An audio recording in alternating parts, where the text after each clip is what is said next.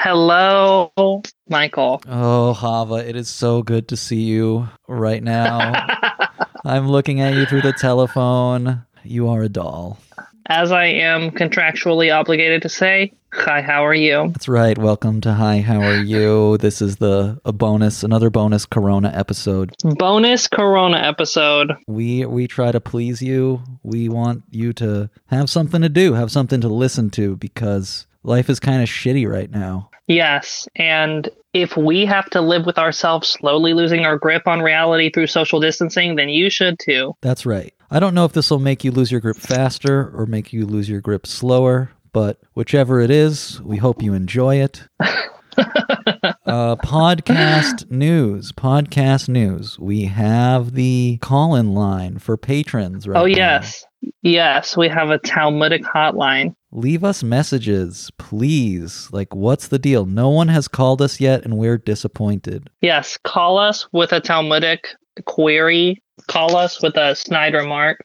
Call us to complain about coronavirus. Just call us to see how we're doing. Yes, please. Yes, please. Other podcast news is Hava's hair is no longer pink. Yes. oh my gosh, I just got a piece of kosher for Passover almond macaroon stuck in my throat. That's beautiful. My hair is no longer pink. I know it's a very Jewish experience. My hair is now blue. So um, maybe I'll post a selfie on Twitter because it does look great. I am very cute for all you podcast listeners who are wondering if I'm cute. I am. She's super cute. My hair is blue, and we're up to, I think, 33 patrons on the Patreon, which is incredible. I can almost pay my rent off Patreon, which is just like, mwah. You didn't, you can't see me, but I'm doing a chef kiss. It's a very cute chef kiss, as you can imagine. Yeah, we're having a lot of fun. We're really um, thankful that so many people like the show and, and are contributing and helping Hava survive and also helping us survive emotionally by, you know, giving us a project to work on that we both enjoy. Exactly. And without further ado, Michael, I heard you might have a question for me, a discussion topic for this little bonus, Corona bonus. I don't know how to phrase it, so I'm going to mumble and jumble it and we'll see if we can together come up with the question. We'll fix it in post. In episode six, I kind of asked the cynics question. I was playing devil's advocate, and surprise, surprise, it's because, you know, I grapple with this problem a lot myself, which is why is Judaism and the texts of the Jews on a higher plane than any other text? Given that we've already discussed.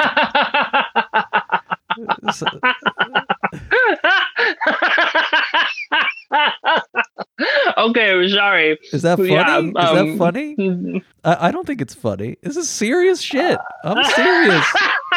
I'm having an existential crisis right now. Okay, let me explain. yeah. We talked about yesterday that it's great to find things that you disagree with because that Mhm. teaches you about what you actually believe. And it's also good to read stuff that can change your mind and might reflect a deeper understanding of what the morality you currently already hold to, to be true and, and it expands upon it. But those two things are opposed to each other right? The text is doing both. You're both agreeing with it and you're also trying to find agreement with it. And both are about kind of morality you're trying to find answers to moral questions and find deep social meaning when you're reading these texts. Yet there's this contradiction, this tension, in that sometimes you disagree with it and sometimes you learn something that now you agree with. So, why the Talmud? Why not any other book? Let's say this practice is helpful in general. Well, let's say it doesn't matter what book you pick. You can pick all the books of Vladimir Nabokov. It doesn't matter. If it doesn't matter, then how do you grapple with the fact that it's a bit arbitrary, that this is the thing you're choosing? First of all, on the idea that you're both agreeing and disagreeing with the text, the Talmud itself is multivocal. It contains multiple opinions and multiple systems of ethics within itself. So it doesn't have a single narrator. So it can provide a lot of different types of interactions while still being a consistent work. Although I think the idea of the Talmud as like a book, as a work that's like a consistent and whole world unto itself is sort of like a Western way of understanding literature.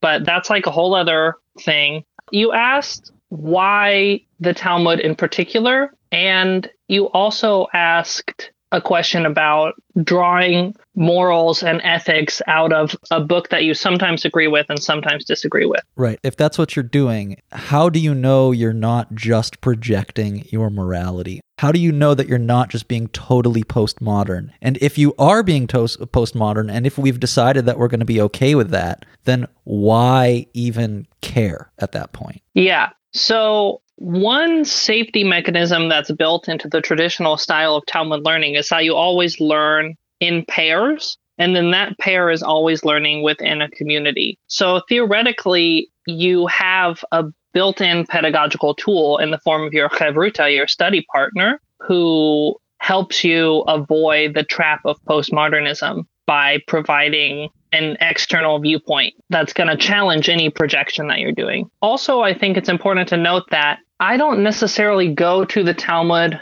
to find the ethics that are in it and get them out for myself. I go to the Talmud because the process of studying Talmud itself is how I develop my moral and ethical intuition. So it's not necessarily that the ethical and moral material is there just waiting to be harvested. It's that that ethical and moral intuition is honed, is generated by the process of study itself. So that's what I have to say about the idea of contradictions and projecting. And then the other half of what you say of why the Talmud in particular, why not just any other set of books, is a little bit of a complicated answer because, on one hand, I think there is a lot to be gained from treating other books the way we treat the Talmud or the Torah or things like that. Like, obviously, there's this famous podcast, Harry Potter and the Sacred Text, where they read Harry Potter like a sacred text. And that's a really good and interesting podcast and a really interesting experiment. But we don't like J.K. Rowling.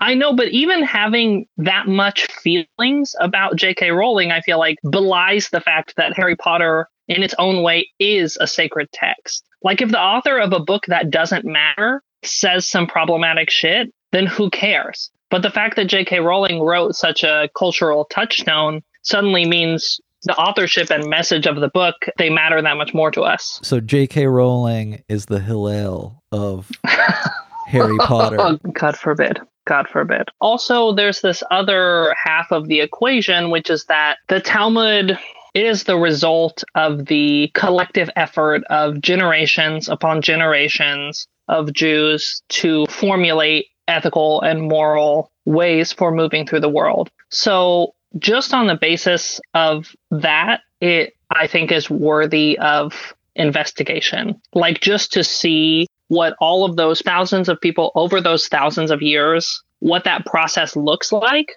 I think there are a lot of insights to be gained just on the sheer merit of its origin. But also, I think that it has a, I don't know if I want to say unique, but it has a particular sense of logic. It has a particular concept of pedagogy. It has all of these really particular ideas that I think are valuable I don't know if I can say they're the best, but like it has a unique way, a unique epistemology, a unique teleology. It has a unique sense of approaching our entire life, our entire world, whether that is the best or not, interfacing with that unique worldview gives us something really essential. I, I laughed so much when you asked this question because I wouldn't say that I think the Talmud is like the thing to study. Like, I wouldn't say the Talmud is better than any other book, than any other scripture. It's just my thing. And I happen to think it's a really good thing. The way you talk about the Talmud, if you replaced Talmud with a craft, like if you said painting, that's a good metaphor to understand it. If you're a painter and you've been painting for 30 years, it's not really about producing a painting and then having it and looking at it. It's about the process. You become enchanted with the process and maybe connected to the paradigms that you have to learn in order to execute the process well. And then you feel connected to the people who historically did the process. And even though they are from thousands of years ago or hundreds of years ago, you can relate to each other in that you both are doing this process that exists through time that is transmitted past the lifespans of any individual and presumably that makes you feel connected to humanity in general and reminds you of the fact that you're part of the universal consciousness blah blah blah blah blah. Is that fair? Yeah, I think that's fair. And I think painting, I think art in a similar way to Talmud is an attempt by humans to like apprehend the truth of being. And that's what puts them in this similar place. I think there's sort of an interesting cultural parallel going on right now. There's this idea I've seen floating around, right, that now we all have cameras on our phone. People say it's a horrible time for photography because everyone thinks they're a photographer and they're taking these like heinous quote heinous pictures. You know everyone's just taking shitty cell phone pictures and so it's like supposedly diluted the quality of photography. But if you care about the process of photography versus the result then you'll see that it's a great time for photography because now so many more people are taking pictures. That's really parallel to what's going on with Talmud right now, especially queer Talmud, a lot of queers are becoming involved in Talmud study, and a lot of queers are becoming involved in Daf Yomi, which is this big Talmud project where you read a page of Talmud a day. And I've seen Orthodox folks who respect that kind of learning because they don't see queer Talmud learning as comparable in quality to what they would consider traditional Talmud learning. But to me, I think it's like such a great time for Talmud learning because like more people are participating in the process, even if they're not doing it in the exact way that this crowd would like it to be. Like it's a really big blossoming time for Talmud learning. And this podcast is a direct result of that. some good takeaways thank you for mostly reminding me of what you've probably already told me before it's hard not to think in that western way where i've logically decided somehow that this book is the is the source of truth and that is why i read it versus i read it because the action of reading it gives me insight and connection in the same way that practicing an instrument is a meditative experience or, or learning a craft is, is a worthwhile experience. Right. And that first way of thinking is like a capitalistic way of thinking. Like I have to find the best thing. I have to find the best thing and get the knowledge versus like the experience of doing something that brings me joy is is good enough in itself. That's a very like antithetical to the capitalistic mindset.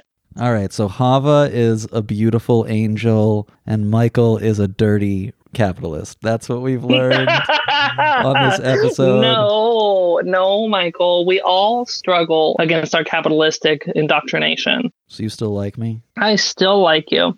Oh, that's really cute. Yeah. Yeah, I think that was good. It's a meaty episode, so please wait 30 minutes before consuming milk after you listen to this episode. Definitely. Thank you so much for guiding me through my neurotic, anxious thoughts. My pleasure. People think this podcast exists for sharing queer Talmud, but actually, this podcast exists for Michael to be guided through his neurosis about the Talmud. Yeah, pretty much. I think that, that's pretty fair. All right. Well, thank you all for tuning in. Leave a message, become a patron, stay safe. Yeah. Stay safe. yeah, stay safe, stay the fuck home, Stay the fuck home. study Talmud in the comfort of your room. Yeah. Okay, goodbye, everyone.